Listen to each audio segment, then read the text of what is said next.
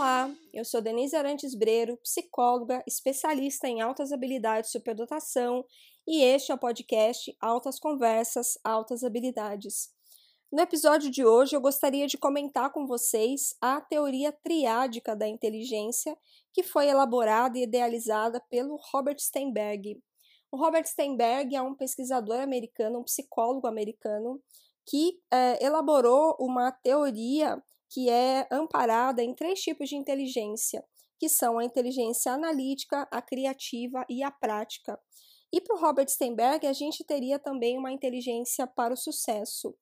Então, assim, para iniciar uma, uma breve explanação a respeito da teoria dele, eu gostaria de comentar o conceito que ele tem de inteligência, né? Então, para ele, a inteligência é uma atividade mental voltada para uma adaptação intencional, para a seleção e a formação de ambientes do mundo real que são relevantes para a vida. E segundo Robert Sternberg, né, a gente teria aí esses três tipos de inteligência. A primeira delas é a inteligência analítica, que se refere àquelas pessoas que são academicamente brilhantes, que tiram boas notas nos testes, que aprendem com facilidade, com pouca repetição, e têm facilidade em analisar ideias, pensamentos e teorias.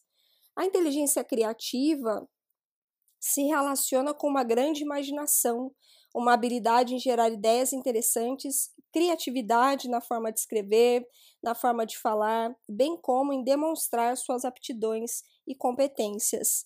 E a inteligência prática seria uma facilidade em se adaptar ao ambiente e desempenhar atividades que são adequadas para o desenvolvimento das tarefas.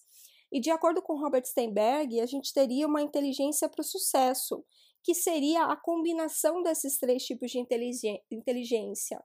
Então, na teoria dele, né, ele, ele acaba apontando que algumas pessoas possuem uma inteligência analítica maior, outras possuem uma inteligência criativa maior e outras possuem uma inteligência prática maior. E quando a gente consegue uh, unir esses, essas três inteligências em uma pessoa, né, uma pessoa que tem uma capacidade analítica, uma capacidade criativa, uma capacidade prática, é, geralmente essa pessoa tem mais facilidade de alcançar o sucesso na vida, né? Então, É, e aí, claro, né, dependendo de cada contexto sociocultural em que você esteja inserido. Ah, ele fez algumas pesquisas, né, ele é um crítico ferrenho das, das avaliações que sejam realizadas apenas por testes de coeficiente de inteligência.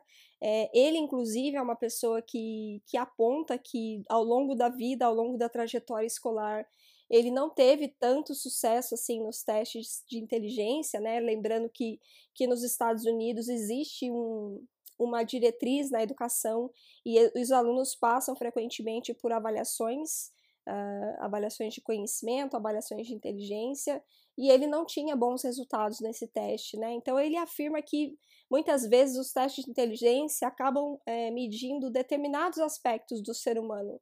E é um, esse é um pensamento que é corroborado por outros pesquisadores, né? E a gente sabe que os testes de inteligência, eles foram criados com finalidades específicas e ele acaba, eles acabam mapeando algumas áreas, né? Então, a gente não pode dizer que os testes de inteligência sejam a única ferramenta é, possível na realização da avaliação, porque a gente vai é, deixar de considerar uma série de outros elementos e de outras características que também são consideradas inteligência, mas que não são mapeadas pelos testes de inteligência. Uh, e ele traz, né, algumas pesquisas, ele tem um livro muito interessante que chama Inteligência para o Sucesso Pessoal, e ele traz algumas informações para a gente pensar nesse livro, né? Uma, uma, um ponto que eu achei bastante interessante na leitura é, foi quando ele, ele trouxe aí resultados de pesquisas com ganhadores de prêmio Nobel. A gente tem uma tendência a achar que as pessoas que, que ganham premiações, elas têm um Q I extraordinariamente acima da média, e na pesquisa dele, ele encontrou que as pessoas que, é, que ganharam o prêmio Nobel e que participaram da pesquisa tinham um coeficiente de inteligência é, mais ou menos ali na casa dos cento e trinta, né, desmistificando um pouco essa ideia de que você tem que ser muito, um Q I muito acima da média para você é, alcançar resultados aí significativos É, e um sucesso profissional. E ele faz uma reflexão a partir desse dado, né? Ele diz que às vezes as pessoas têm um, um Q I muito alto, uh, de cento e quarenta para cima, né? E elas são extremamente analíticas, extremamente profundas no conhecimento que elas possuem, e em alguns momentos elas acabam tendo dificuldade em tirar do pensamento aquelas ideias, aquele conhecimento e colocar no campo da prática. Por isso que ele coloca a inteligência prática como algo importante para o sucesso, né? A gente tem que ser capaz de ter essa inteligência analítica, ter um perfil de criatividade e também ser capaz de colocar em prática todo aquele conhecimento que a gente tem. Então ele traz uma informação para a gente pensar. Às vezes as pessoas com Q I muito alto é, enfrentam algumas dificuldades no momento de colocar em prática essas, essas ideias, esses pensamentos. E via de regra eu vivo um pouco essas experiências no consultório, né, de algumas pessoas que são brilhantes, extremamente inteligentes, mas que têm alguma dificuldade em implementar uh, as ideias, os projetos, os pensamentos, porque falta um pouco dessa inteligência prática. Então, para a gente pensar, né, um outro modelo que entende a superdotação, é, e, é, e é importante a gente ter esses outros olhares, esses pontos, outros, outros pontos de vista para a gente refletir sobre a questão da inteligência e a questão da superdotação, e reforçar que nem sempre um alto Q I é sinônimo de bom desempenho, né? É sinônimo de sucesso. Esse, esse é um mito que a gente precisa quebrar.